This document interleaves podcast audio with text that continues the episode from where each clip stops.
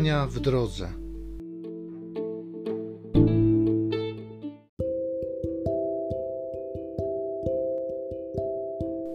Z dziejów apostolskich. Piotr i Jan, uwolnieni, przybyli do swoich i opowiedzieli, co do nich mówili arcykapłani i starsi. A ci, wysłuchawszy tego, wznieśli jednomyślnie głos do Boga i mówili: Wszechwładny Stwórco nieba i ziemi, i morza, i wszystkiego, co w nich istnieje. Ty przez Ducha Świętego powiedziałeś ustami sługi Twego Dawida: Dlaczego burzą się narody i ludy knują daremne spiski? Powstali królowie ziemi i książęta, zeszli się razem przeciw Panu i przeciw Jego pomazańcowi. Zeszli się bowiem rzeczywiście w tym mieście przeciw świętemu słudze Twemu Jezusowi, którego namaściłeś. Herod i Poncjusz Piłat z poganami i pokoleniami Izraela, aby uczynić to, co ręka Twoja i myśl zamierzyły. A teraz spójrz, Panie, na ich groźby i daj sługom Twoim głosić słowo Twoje z całą odwagą, gdy Ty wyciągać będziesz swą rękę, aby uzdrawiać i dokonywać znaków i cudów przez imię świętego sługi Twego Jezusa. Po tej modlitwie zadrżało miejsce, na którym byli zebrani, a wszyscy zostali napełnieni Duchem Świętym i głosili odważnie Słowo Boże.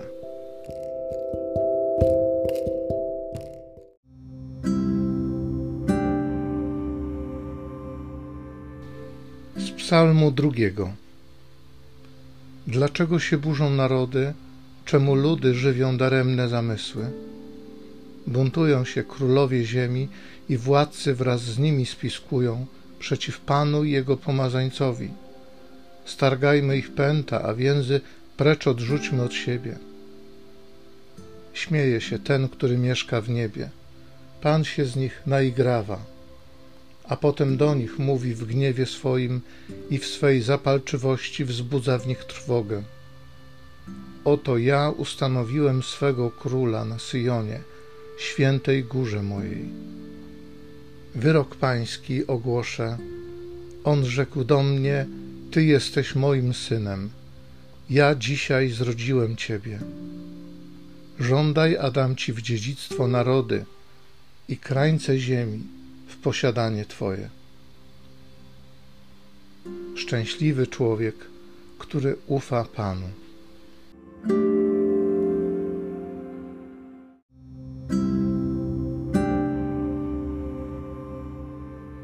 Jeśli razem z Chrystusem powstaliście z martwych, szukajcie tego, co w górze, gdzie przebywa Chrystus, zasiadający po prawicy Boga.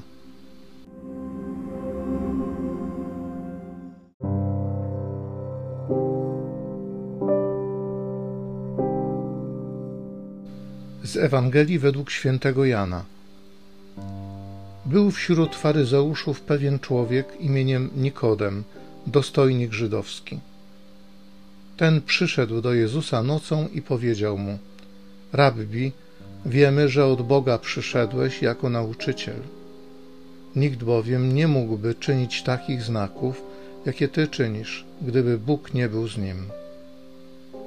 W odpowiedzi rzekł do niego Jezus: Zaprawdę, zaprawdę powiadam ci, jeśli się ktoś nie narodzi powtórnie, nie może ujrzeć Królestwa Bożego.